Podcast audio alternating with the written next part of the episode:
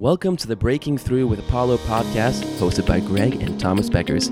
We're here to give you an inside look on the entertainment industry through the lens of an actor and a manager, and we're here to help you break through in your own career. Hello, everyone, and welcome to Breaking Through with Apollo. We are here with a fun guest today, Kelsey Bollig, who is the director and writer of the Fourth Wall movie and Asking for a Friend. We've seen it. It is uh, it is crazy, to say the least, effed up beyond imagination. And it's also the winner of the Best Horror Movie in the Irvine International Film Festival and the Women in Horror Film Festival. Also, got a couple new projects coming up, which we'd love to talk about as well. So, thank you for being on the show. Well, thanks for having me, guys. Yeah. So, we'll start first with something I feel like everyone's dealing with and kind of what we've just been talking about before we started this interview is uh, the coronavirus. So, how has that been affecting you? Like, what have you been doing to stay sane? Obviously, it's probably done cancellations for work. What's what's been going on with that? Yeah, I mean, it's like like everybody in the entertainment industry. Every, like all of my projects were just put on pause. But like I, unfortunately, think I think at least some of them are just going to be put on an indefinite hold. Um, like we're not going to get start started on production probably this year. Um, but you know it's also a good thing because i think like we're able to make a lot of the projects we're working on better. We're able to look at them more closely and take more time with it. We're gathering more people to like help us.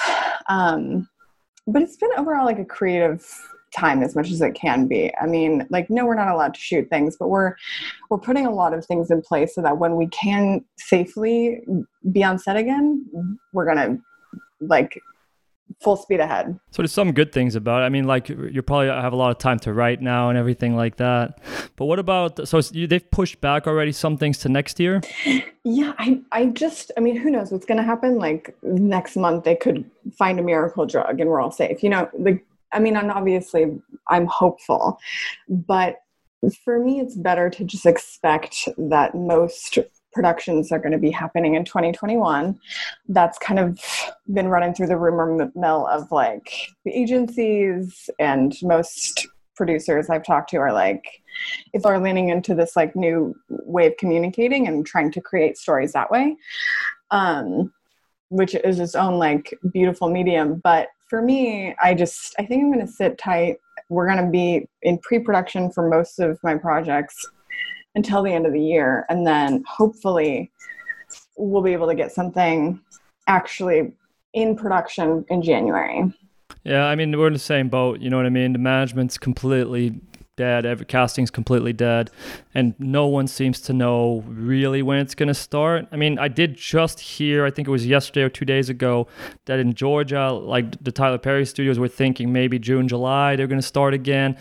But again, that's you never know, and, and there's going to be all kinds of new, I guess, regulations. So they're talking about almost like making people quarantine together when they're shooting. I mean, that might be something that happens in the future. So I, that everyone just stay in one location and not allowed to see other people, basically. It's hard because, like, what do you do with crews sixty to hundred of people? That's you know? that's like, the problem. Yeah, like what um, do you do um, then? And it's like, how can you control who's coming. I mean testing is a good way like but then that's creating a whole different problem because like are you only allowing people who've been tested and haven't been tested who haven't had it? Like do what do we know about people intermingling? Like there's a lot of social issues. One second. There's a dog. Bucky can you go in the other room? You're so jingly. Go on. That's our other special guest right there. Yeah he's just like just living the dog. He's like life. a reindeer. He's just like. but that's that's uh, that's so true. But like what I heard, and again we don't know, is that they would test people every day literally ev- mm. everyone every day, which is kind of insane. I mean, it, it's it's the safest, but it's pretty insane. That's a lot of tests. I feel, like that would come with its own issues, just because of like, would they get more tests than the general public would? Why would they get any kind of preferences in, in obtaining well, I, the I tests? I don't think you could start something like this before there's enough testing for everyone, where there's no shortage anymore. You can only do right. it when there's like a surplus again, and where it's okay to do that. That's why I'm, maybe June, July, maybe. I don't know how fast they make these tests, so I have no idea who knows we're all guessing at this point i it's it's amazing to keep hope that like we're going to open up things will be okay um and like ideally i mean i hope that they would at least be able to open theaters this year just so that like the you know we're not completely tanking uh, the film industry but um it's it's funny it's already considered like the the year that didn't happen. Like every agent i've spoken to has been like 2020 like what are you talking about? 2021 like yeah um, and i um, guess i guess like you were saying earlier there's also a chance that some projects are just going to be indefinitely slash potentially just canceled. Yeah i mean i think that's going to happen to so many like one of one of the projects i'm on um like it was for Fox and it was supposed to be like for an October release, for like a Halloween special situation. And unless like that's not going to happen this year. Have, have, they already said even for October? Have they already said, "Hey, this is not happening," or are they just like, "Hey, hold tight, we'll see"? They're just kind of saying like, "Hold tight." Um, and you know, who knows? We might be able to do it. But I'm kind of just, I'm I'm going with the flow. I'm not going to try to push things. I'm not going to try to put people's health at risk. I'm I'm not going to put my own health at risk. Um, and th- like this isn't. We will still be able to make film after this. It's going to be harder, um, but like from what I've read, yeah, it's going to be harder. It's going to be an uphill climb from this point, but I think health comes first, you know. Yeah, plus I'm optimistic, you know. I feel like out of anything like this, eventually something good comes. I mean, if you look mm-hmm. at like the deep recessions of like like the past like even 08, 09, some of the biggest companies were created then, Uber, Airbnb. So I do think that there's always innovation that comes from things like this. And especially something that socially affects us, hopefully will also change how we socially interact and how we live our life. We'll see. So I think there will be some good things, um, but yeah, it's it's definitely an adjustment. Huge adjustment, but yeah, I mean, I like your mentality. Just stay hopeful. We'll, we're all going to get through this. The film industry will survive. All you know, this is a really great time to be creative and to not rush things. Well, let's talk a little bit about that. Like what so what are you doing now like to switch it into some more positive territory? Uh, because we can all like say how bad this is, how hard it is, and of course it, there's like mental health issues, those are real. Uh, but I feel like we've talked a lot about that. Let's so let's move on to some things that are like what's good coming out this for you, for example. Are you able to write a lot now? And is it is it hard to I would imagine that's sometimes hard to just make sure that you're sitting down every time and doing it because you, you would think you have a ton of time, but it makes it harder sometimes to actually sit down and do things. I mean, 100%. It's the, when this all started for two weeks, it was, I was like really freaked out. So I barely ate. I like binge watched um, Happy on Netflix. I don't know if you guys seen it. Happy. It's amazing. Is that animation? no, it's well, kind of. Um, it's about this like ex cop slash hitman who ends up befriending his daughter's imaginary friend, which is like this floating unicorn. It's so violent. That sounds so. Like, I've never heard of this. It sounds like something that if you're really high, you'd really like. 1 a.m. Genius. But I like, I needed it to just keep my mind off of the world for just a brief moment of time and then i don't know what happened like after two or three weeks i woke up one day and i was just ready to take on the world again. Um i got together with my producers. We all we were right before this was happening we um had finalized like the last draft of this film that we're all working on. It's a feature called gatekeeper. Um, agricultural horror film. It's very relevant especially right now. Um, but we were getting ready to like go into some pretty big pitches with it but the moment everything went on hold we were able to take a good look at the script and fine tune the things we think scientifically and like logically people are going to have an issue with um, and it actually turned into an entirely new concept and script like same basic concept but um, we changed the science behind it completely. We're changing relationships. Like it, it ended up being like a huge um, improvement to what we thought was the final version of the script. It's a good so, some good things coming out of it for for, for you writing wise. Oh yeah, and like when I was writing it, I was also working on two other films. I was trying to recover from like a, like an accident, and I was I was and you can see it in the script. Like you can see that I was like scatterbrained.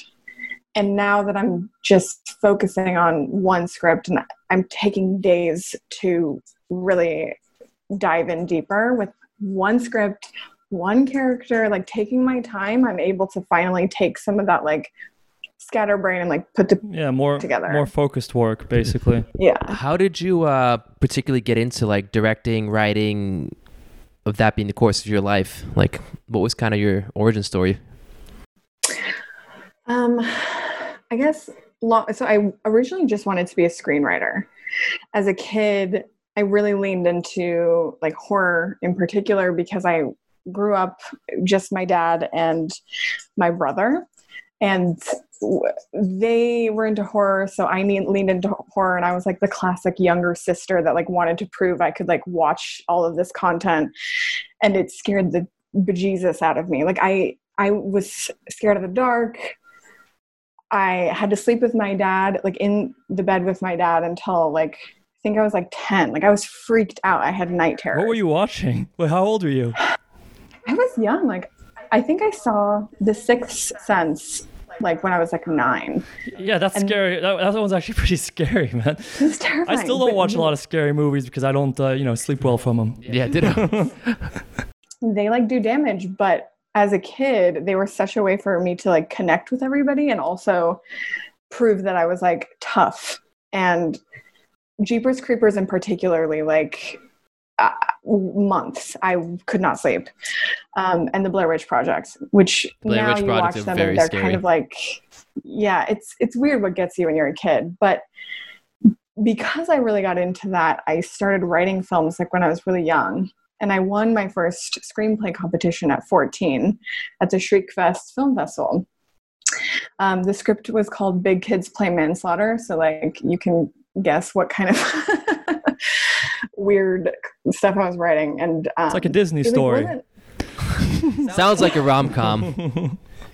It was, you know, he was about a snowman and like, That's cool. That's that's No. really that's really early. That's so 14. You already wrote your first script, yeah basically. and as a kid when you're writing a script like people around you don't take you very seriously obviously um but i won this like shriekfest which is a pretty big horror film festival in hollywood. And the moment that happened my dad and my stepmom were both kind of like all right well this is what you're doing. Like we're not going to push. And my, and my dad was like always really encouraging because he was a photographer. He made his living on photography from a young age as well. So for him, being a screenwriter or a filmmaker was like, it was normal. It was more normal than being a lawyer or a doctor. And it was something he could identify with. That must that must have really helped because I feel like that that's such a struggle for a lot of people that come out to LA or that are in basically the arts because you know Mm-hmm. in parents are a lot of times like oh it's not stable. I mean good point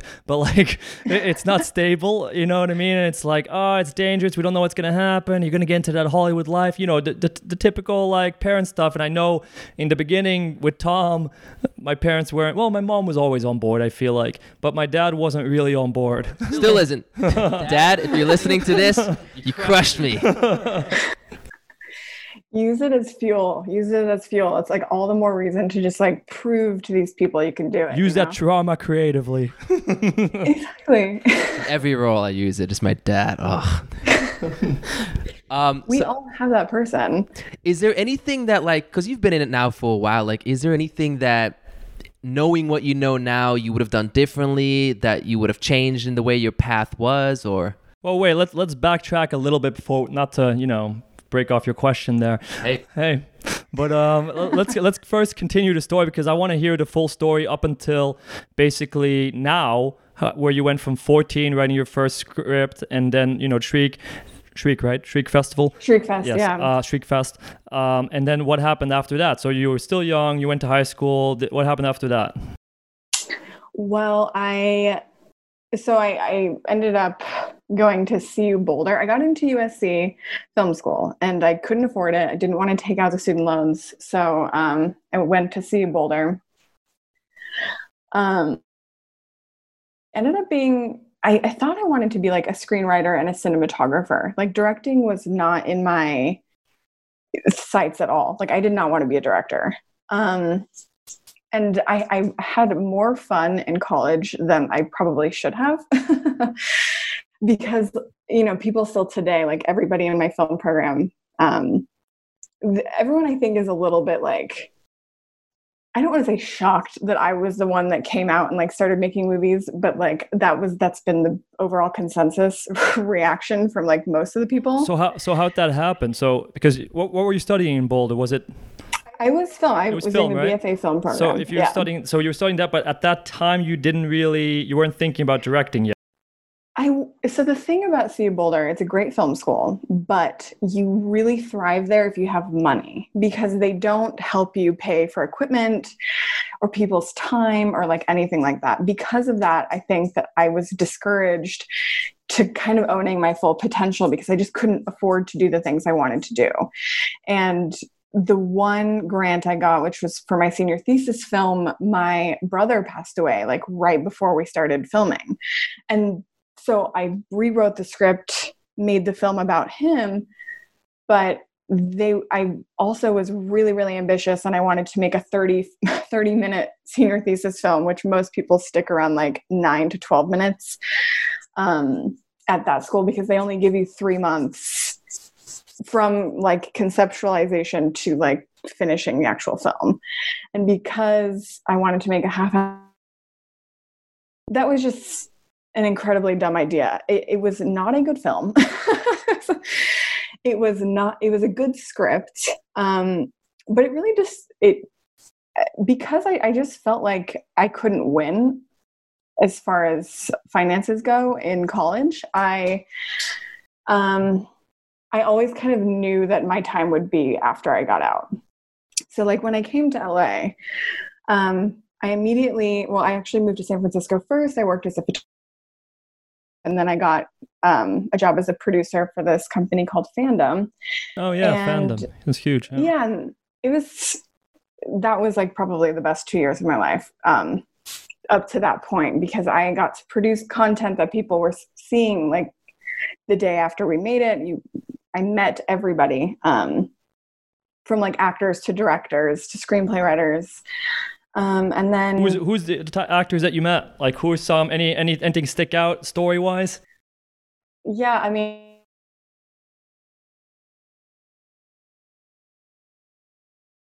Lawrence Yee, and he literally is like my favorite person on the face of the earth. Um, he kind of gave me the chance of a lifetime to go and be go to these like film junkets and interview um, the actors that like for all these movies. So the first time that I interviewed any actor was Hugh Grant oh, and yeah. Hugh Bonneville for Paddington Bear 2. and I have never been so nervous in my entire life. Like I was shaking and I was I was asking them questions that like did not make any sense. Like what? People look like what at the footage. I don't know. I, I think I was trying to I don't even remember to be honest, but I know there was a moment in the interview where both Hughes were looking at me like they didn't understand, like they were looking at each other like, how do we answer this person? It was, and I was in the room with people who were just, this was their job. Like they did this for years.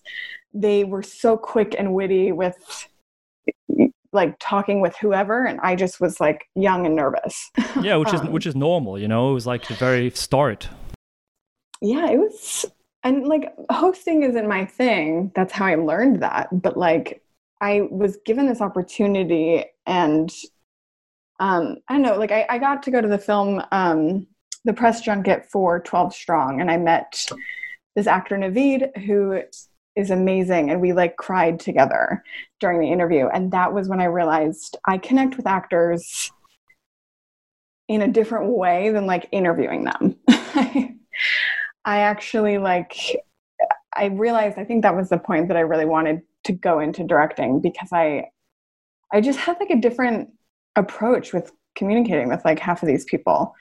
And I couldn't make myself charming and presentable enough to be on screen. So yeah, and then I got really mad because this guy stole my um, idea for a film and he made a short film and I got pissed off so then I, I said, I'm going to make a short film. and I pitched it to my friend who just started a production company, and she was like, "Let's do it."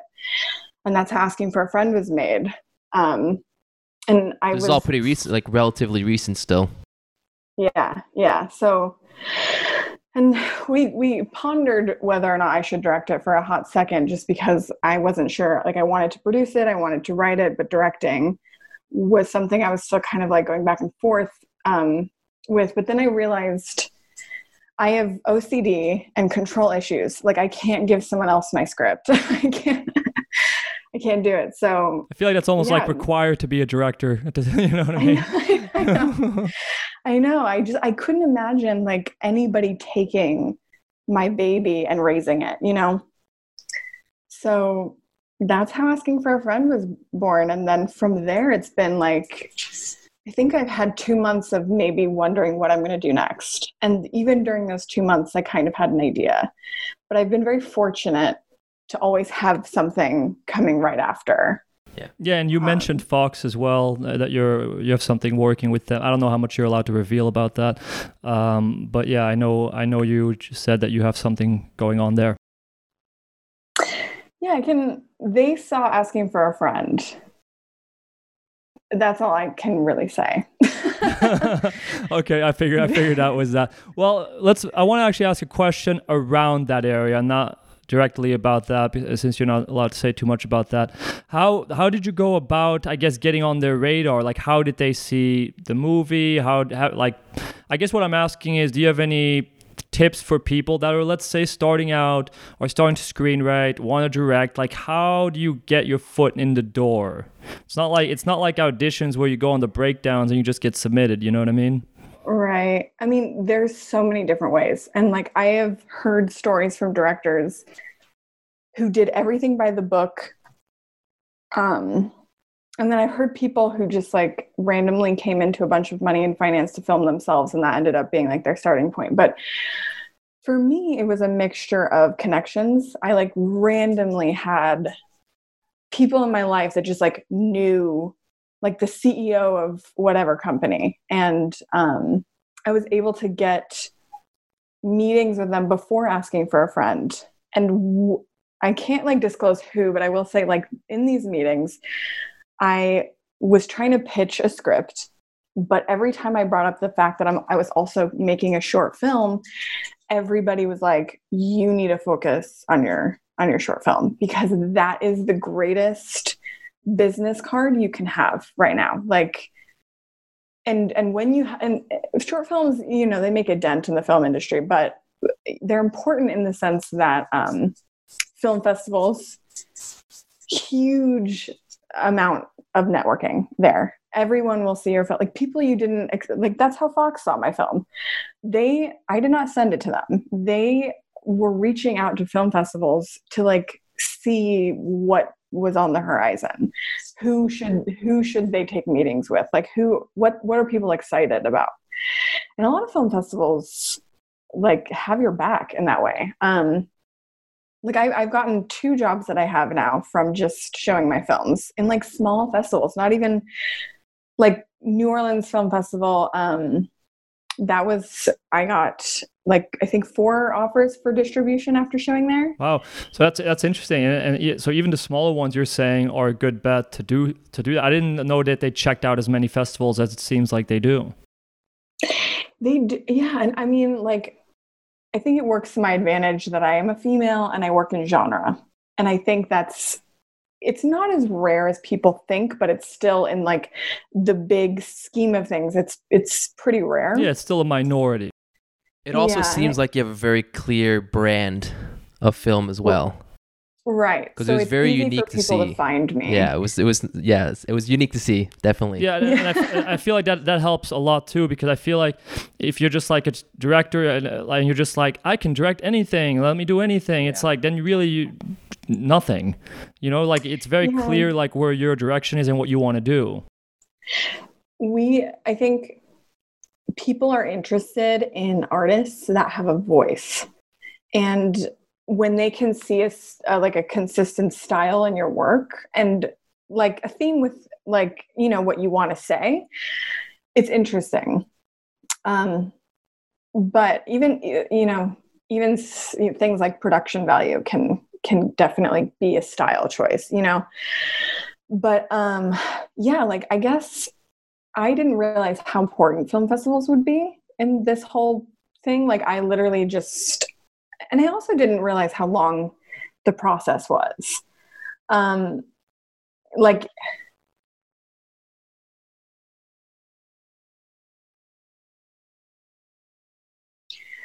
so there's there's two sites that are really good. One is film freeway and two is without a box. And both of these festival um, both of these sites kind of allow you to like mass submit to like all of these festivals um,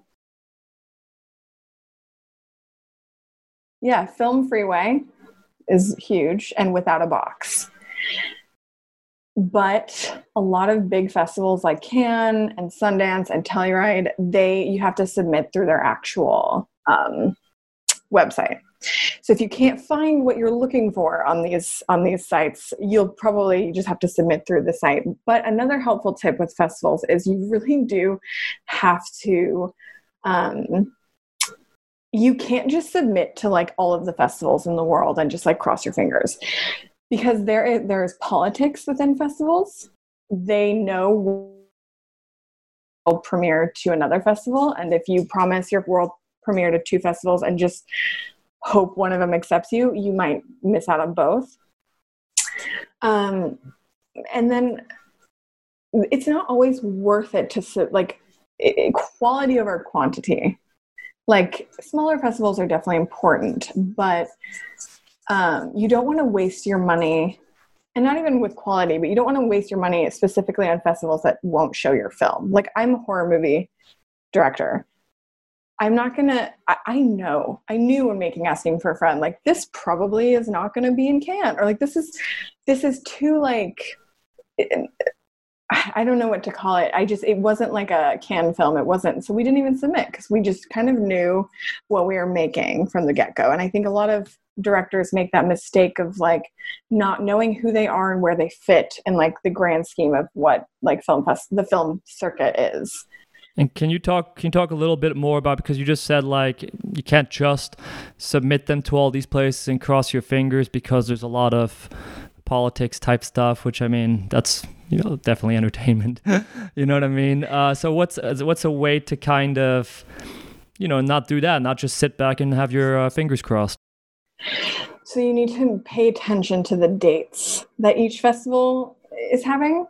Um, you need to look at what they've shown before, what has done well with them before. Um, and you need to, um, yeah, you need to, dates is very like, I mean, that should be an obvious one, but like people kind of get lost in the fact that like they want to premiere it at like Sundance, but they also want to be in the Venice Film Festival. Well, the Venice Film Festival is in September, Sundance is in January. So, like, you have to pick kind of, or you don't, I mean, some films don't, but most films do. Um, yeah, yeah. I mean, you should really just like coordinate like where most eyes are going to see your film, the dates of the festivals, what they're showing, and um, what they've what they've shown before. Um, yeah, like we didn't do any of that. We just kind of like full, like we just we were cocky and we threw our festival at everybody. It worked to our advantage in some ways for sure, but also in other ways it was kind of like we shouldn't there were some festivals that I feel like we just like we could have saved a lot of money. just because we didn't get into a lot of festivals that of course we didn't get into them but um, i think if you have a budget like and put work into getting a relationship with that festival be- beforehand like follow their instagram dm them include them in things that like you're posting let them know you're making things like be in contact with these people. Yeah that, that, i think that's an important thing. I don't think a lot of people spend a lot of time on actual relationships eh, eh, which is the yeah. most important. And just like reaching out to these festivals and doing all the work up front before you're like submitting and basically wanting something. Like build mm-hmm. some kind of relationship before that so and so that you know it'll help you but it's also just a better human thing to do than to only reach out to people when you need something Right. And like it could be something as small as like we for women in horror um like that was a huge festival for us. We really wanted to get it. It's really competitive. When we were making Asking for a Friend, I was like tagging them in every post on Instagram. I was just like, I kept letting them know, like, hey, we're making something. Like, be ready to watch this film.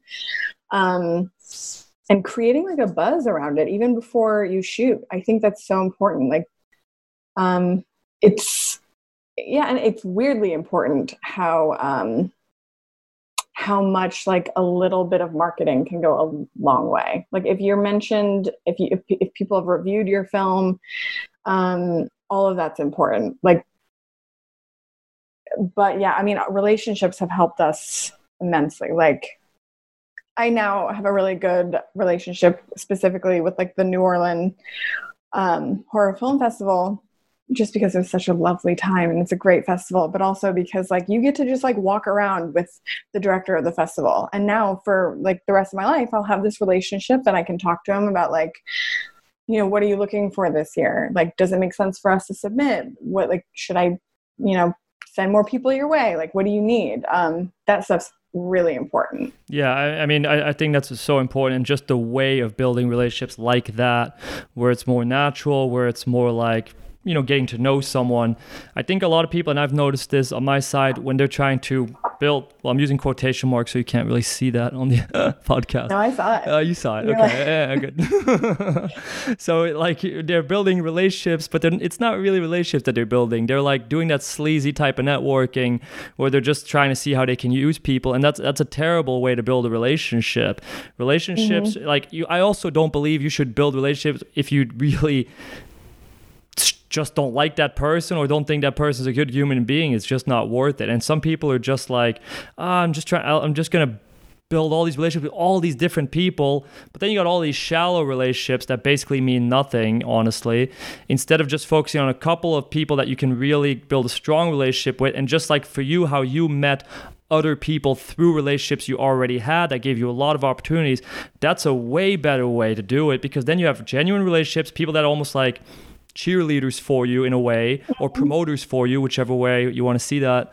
And then they will introduce you to other people and that's way strong. It's almost it's better to have a very strong fan than just a bunch of people you know. Yeah. I mean it's it comes down to that basic principle of like you just need to be i think in any industry in this you know on this planet you need to be the kind of person that genuinely cares about people. I think if you start there and and work on yourself in that light um, if that's not something that naturally comes to you you will always find yourself in a position where people want to um, they want to like hop on the train. They want to help you. They want to champion you. They want you to show up because you've like you care and you um it's it, like it, it shouldn't feel transactional like these relationships you know? And I, I, think especially in the entertainment industry people forget that. They kind of you know and, and we all know this like there's a lot of things in la there's a lot of people in la that really only want to be involved in your life if you have something to offer. Yeah and it's very transparent. So i think sometimes people think that they're being like sneaky about it or they don't like oh they probably don't know that that's what i want everyone knows. yeah. it's very it's, obvious. It's, and speaking of the good human being thing, like hopefully that comes naturally for, you know, whoever's listening or whoever wants to do that, uh, whoever should do that, uh, wants to do that. Yeah, be good if you people. feel like it. um, so hopefully should do that. And if you're not, that's not something that we can really coach or, you know, teach. Uh, I'd, I'd recommend starting with therapy there, but start with listening. Yeah, start with listening. Start with listening. Know? Um, anyway, where was I going? I think you were going with a question here. Um, I guess we can backtrack to the last. Like, what is something? I'm, I'm gonna let Tom in because I feel like I'm just like dominating conversation here. So, get in there, Tom. you're here for like you're here for the eye candy.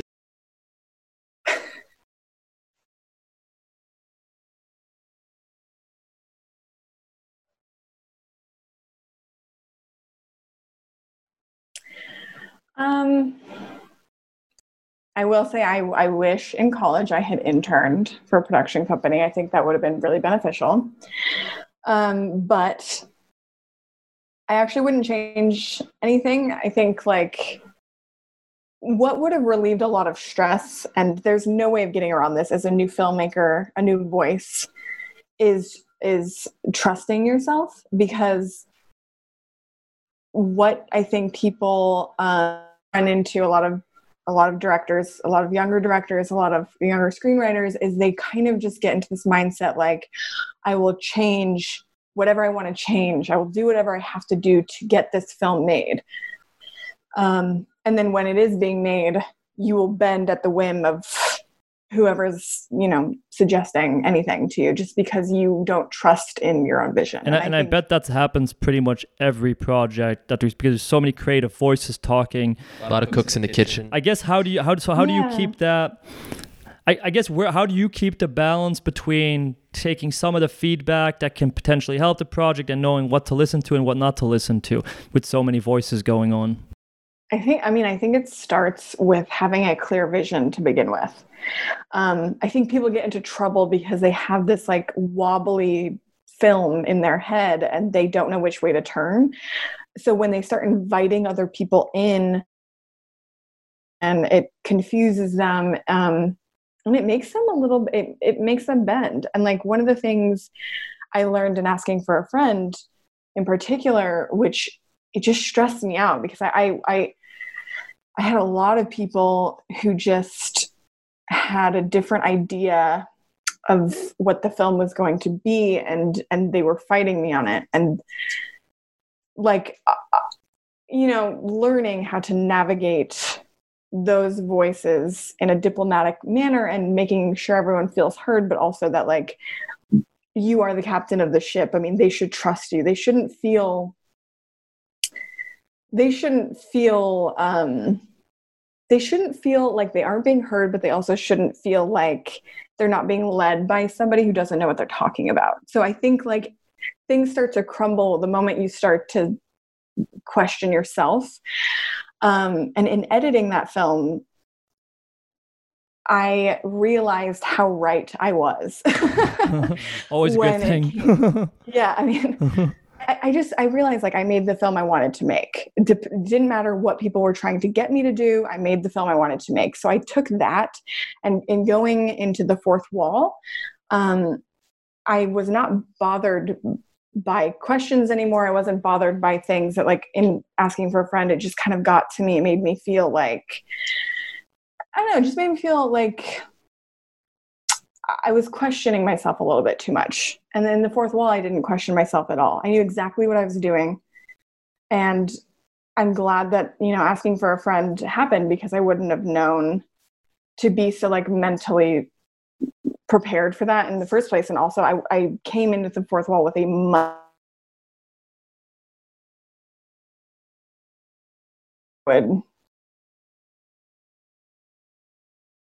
Oh no, can you hear me? Okay. Um, I just think like the fourth wall, my experiences on asking for a friend, they were amazing, but they definitely helped me kind of prepare for the fourth wall as far as there wasn't a part of that film that I didn't see in my head. There like wasn't um, a line delivery, a costume, set design, like it was all there. There were no questions. And because of that, um, people didn't, there wasn't the same, like, people trusted me a lot more. And yeah, no, keep going, keep going. Uh, this is so so good right now. I have another question coming up um, in regards to that. Yeah. I know it's it's something I think it's hard for a lot of directors to admit is like when they start out, you kind of like you have a strong vision, but like you're still a little bit unsure of yourself because you're so new. And I think like a lot of being a good director is like working out those kinks and just trusting yourself.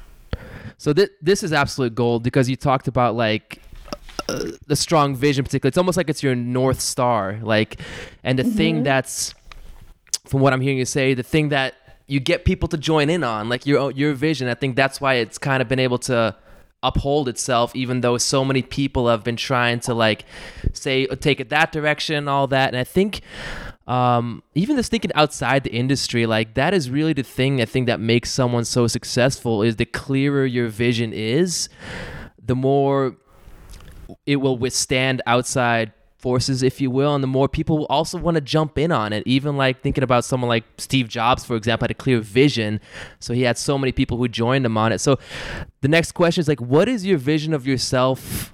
Come as in like as a writer as a director in general like in for the future as a like where you see yourself like what's the vision for you particularly for the industry how you want to influence it i want to be a feature filmmaker. I want to keep making features. I, I didn't, I, I've never really wanted to get into TV and I still don't, but maybe that will change. Um, and I want to create content that shows the light through the darkness. So, in every, like, yes, I'm a horror filmmaker, but I, I like to think that each movie I've worked on has transcended the genre in some way.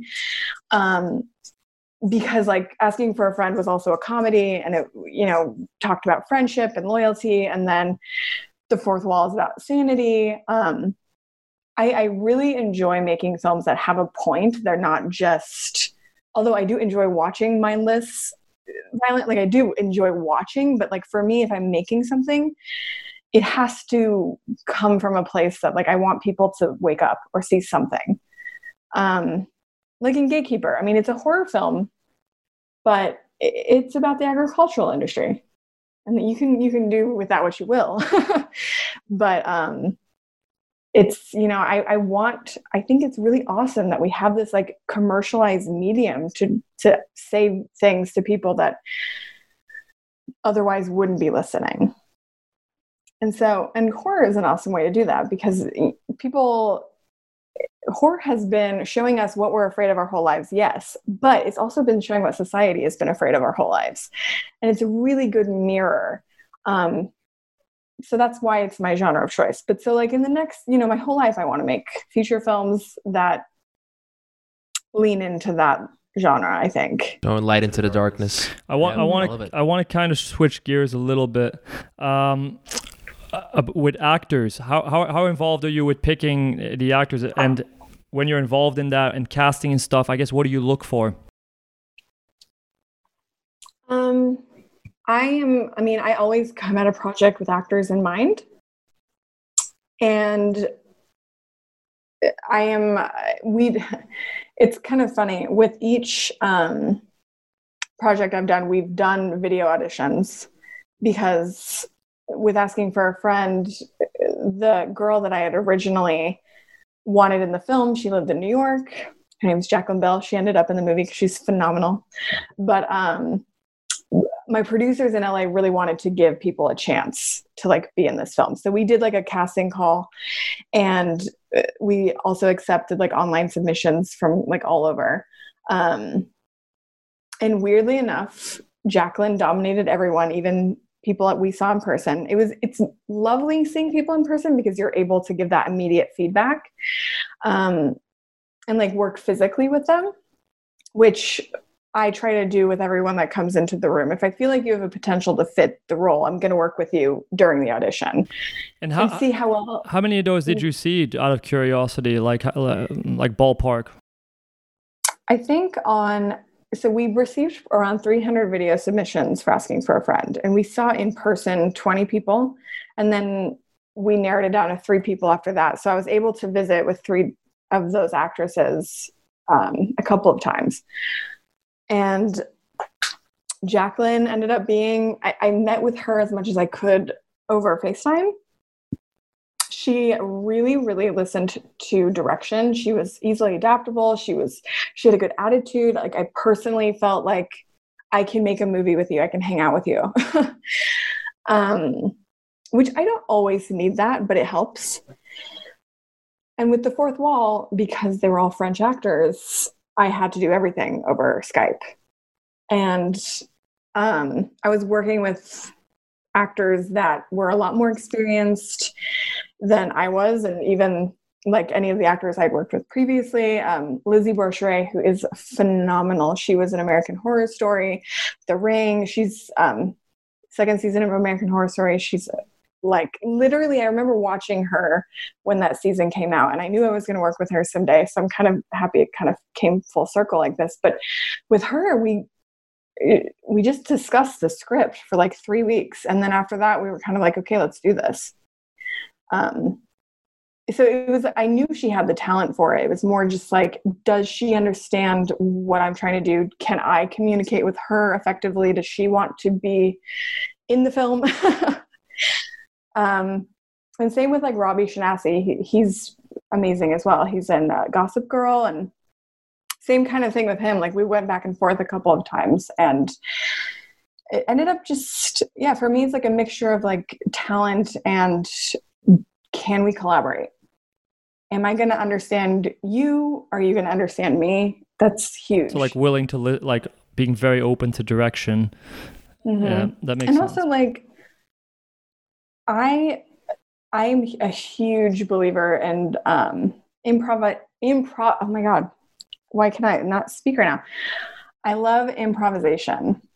And I look for actors that can that do well with direction but also can like go off on their own and be confident. That's interesting because sometimes like people go i feel sometimes both ways in that. Sometimes they're like don't change a word in the script or don't add anything because you're almost insulting the writer you know what i mean? And then other times you hear like oh, i like i like someone that would improv or bring their own spin to things because that might bring us new ideas.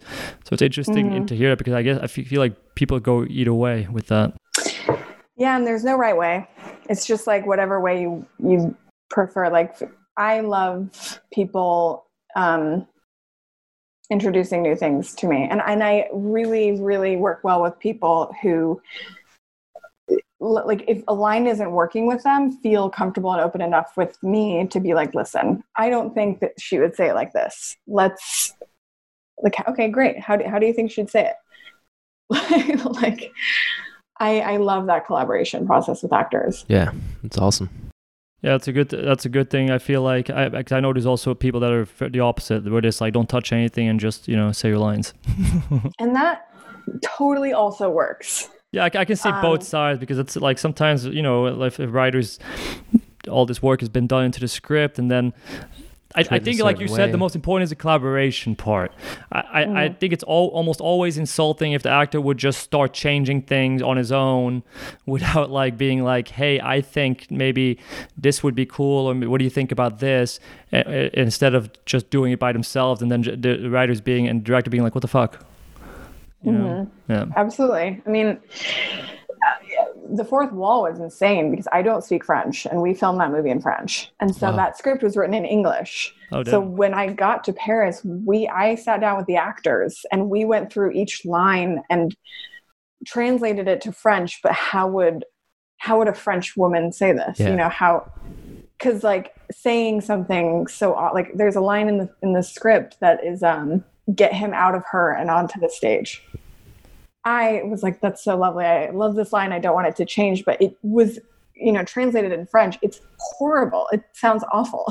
like, um, and so that was a huge collaboration. And th- like, I wouldn't have been able to like, we could have just had someone translate the script and, um, we decided to make it like a team process because like here here's the skeletons let's like add some meat to this yeah that must have been tough completely in french. That's that's interesting. How was it like to direct essentially everything? Because you're hearing everything in french like what was that experience like? Um it like oh, it was so fun. I so it actually allowed me so my scripty was i had a lot of help. I had a lot of people. Basically, I had one person that was or fumbling their lines because they were yelling so quickly in French that like I wouldn't always catch that. Um, and then we had somebody else that were they were just making sure they were saying the right lines. and then I would focus on the emotion and like the overall tone of the scene. So there was like three of us behind the monitor just like checking and checking and checking. um, so there's a lot of trust in you know my crew and they were amazing. It was it was super challenging but it was like i mean i wouldn't have done it any other way. It was so rewarding. And i knew the script. Like i knew the script in french. I knew i memorized the script after we had gone through and rewritten it. Right. Um so i knew what everyone was supposed to say. It, it made it i don't know i loved it I want to do it again. that, that, that's cool. Yeah. So you want to do a, if you do a French movie again? Uh, I think Tom speaks French. Hint, hint. je parle bien français, mademoiselle. Je parle bien français. Get in there. Get your audition in. this is the perfect time, honestly. You have to sneak in your skills in every opportunity. Every single time, I would just kind of like, kind of like. That's what I did. I mean, I didn't sneak it in. I just bluntly put it in there. That's what we're here oh, it's for. so true. It is so smart. I will tell you guys, I've had two pitch meetings that were supposed to be general meetings that I pitched movies in. Um, oh, really? That I was not. I was not supposed to pitch a movie. I was yeah. just supposed to tell them about like my childhood. like, yeah, oh, interesting. See if we got along. But I like threw like decks on the table, and I was like, "I'm pitching today, everyone, just so you're aware." and it's we're always worked in my favor. So as an actor, I think you should definitely do that. Yeah, that's that's a good that's great. I think like I think sometimes people are scared to take chances that way. You know what I mean? They're like, "Oh, I don't want to do that because, you know, what if they don't like it and blah blah blah." It's like take a chance. Obviously use like social tack and like intelligence have some intelligence uh, like don't be an idiot about it but like mm-hmm. take chances that like you should be saying and owning that you're an actor or you're a director and i'm going to pitch this this is what i'm working on i'm going to talk passionately about it. You know what i'm going to pitch it. You know what i mean? If you don't want me to pitch just tell me to stop. And it's even better when he does the pitching for me because then he can look like an asshole and then i can look like golden boy yeah, you're just like, hey, let me run my fingers through my hair. Yeah, speak oh, some French. Yeah, and then, then just do the oh shucks. Ah oh, shucks. Yeah, pretty much. That's our that's our style. All right, I'm going to switch gears completely again. Um, so, how do you balance? This is just something that in entertainment I've noticed is very hard for really everyone working in it. I, I feel like actors, casting directors that we've talked to, directors, everyone. How do you balance kind of work, life, family, relationships, dating, whatever you're doing? And how do you travel that with, like, how do you do that with the hectic schedule, with the uncertainty of it, all that? How does that work? Like, what do you do? I guess. Uh, what, what tips, if any, do you have? Um, there's a baby in the background. If you guys hear, I haven't heard it. he he's he, she, very he, vocal. He. He's very cute. His name's Neo. Um, so I am not very good at that. I'll be honest. When I'm working on a film, I nothing else matters. Nothing else exists. I don't have time for friends. I don't have time like I like nothing. Um, I'm lucky that I've been able to be like, okay, one month on, one month off. And then during that one month off, I I I meet people who I introduce into my life that um, kind of already know what I'm like because I give people like a fair warning.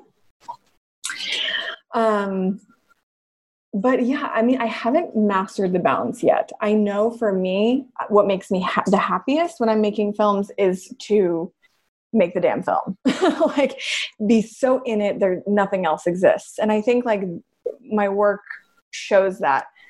And um, I think it's. I think in the long run, just maintaining like okay so this month i'm going to be kind of like off the rails a little bit. I, I i'm not going to be reachable. And then when you are able to be open to people really putting the time in your relationships with like friends family significant others like that's i take that time with them. But i'm also really really fortunate because my best friends in la are people who've made every movie with me. So like my one of my best friends in LA my, is my editor Tyler. He was also our DIT in Paris, so he came with us to Paris. shot the movie. We went out every night. Like, um, so I've been really fortunate. I try to work with my friends, but um, still bound. I'm still learning.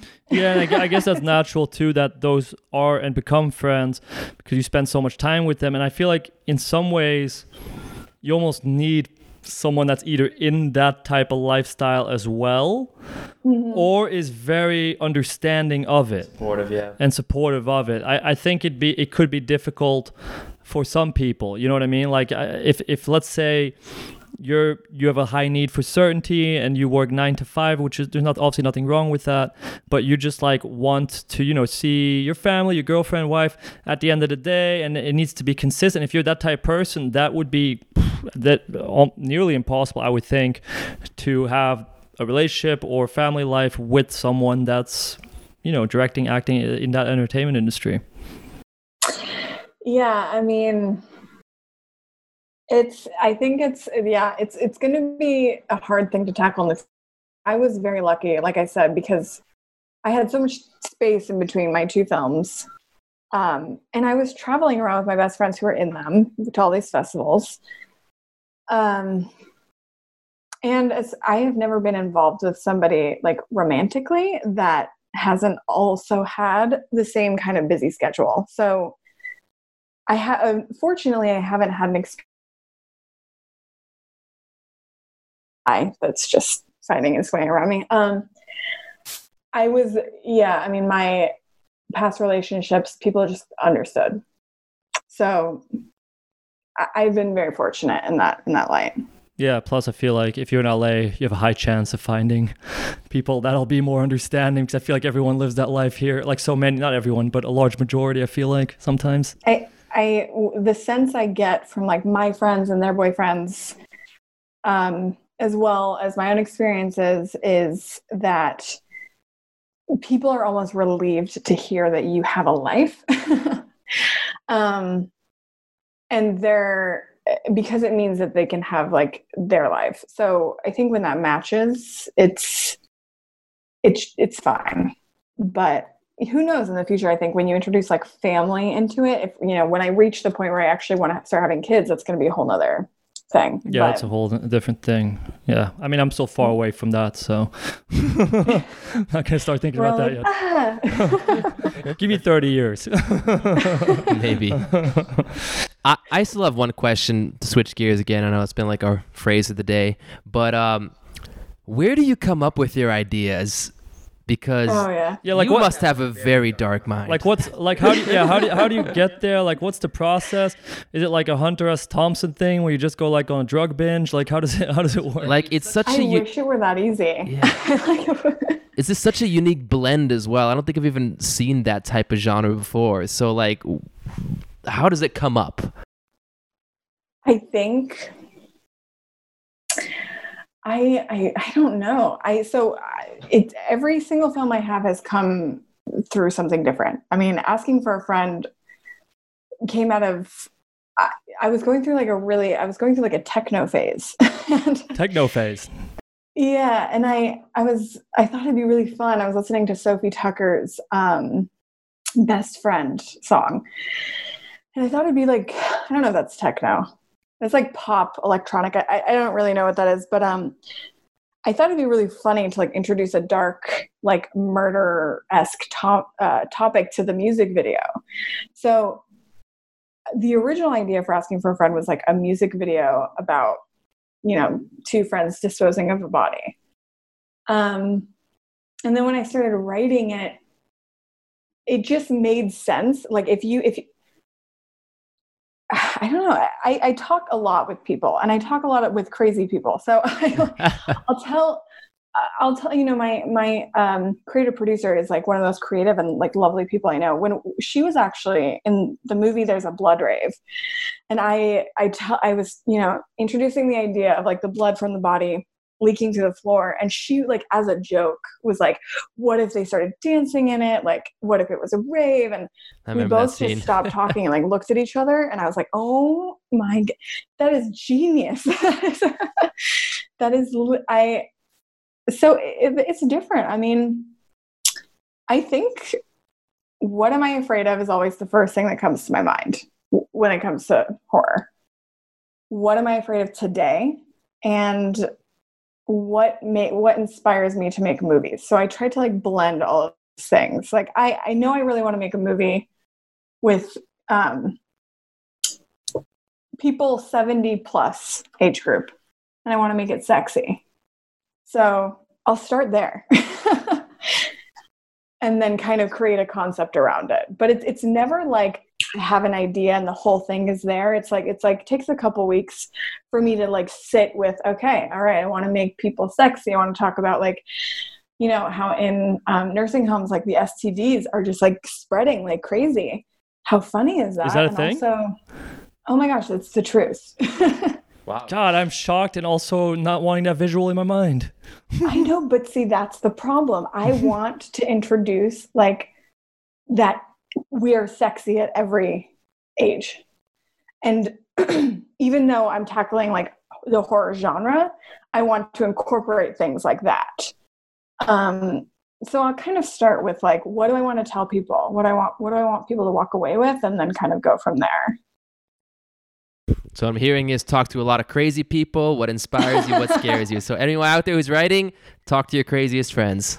It's true. and I like don't do any kind of psychedelic drugs, so I always talk to my friends who do because they they've been where I haven't been before. So Probably all the good ideas come from that. well, thank you for coming on. Just one more question. Uh, well, not even a question, but you can. Is there anything that you'd still like to mention? Things that you're working on, or even just kind of tips or last words that you have for people that would help them? Can be anything. Um, I will say I'm going to just plug asking for a friend. We have our online premiere June 10th on Alter.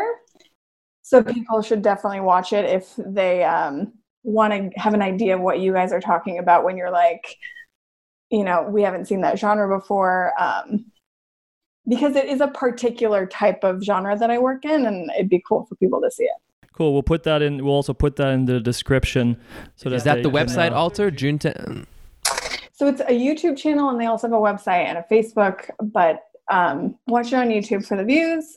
it's Watch Okay. Alter. Gotcha. Watch alter. Perfect. So we'll put that in the description so they can check that out. And it's June 10th, right? Mhm. Yeah. Awesome. Cool. Well, thanks for coming on. And we'll send everyone your way for all those views. Yeah, Yes. thank you guys. This This, is was great. so fun. Thanks. Thanks. Thanks for coming on. All right. Bye. Thanks for listening to today's episode. Please subscribe to our podcast and stay updated on new episodes every week. Check out our show notes for our contact info and social media and hit us up with any questions you may have.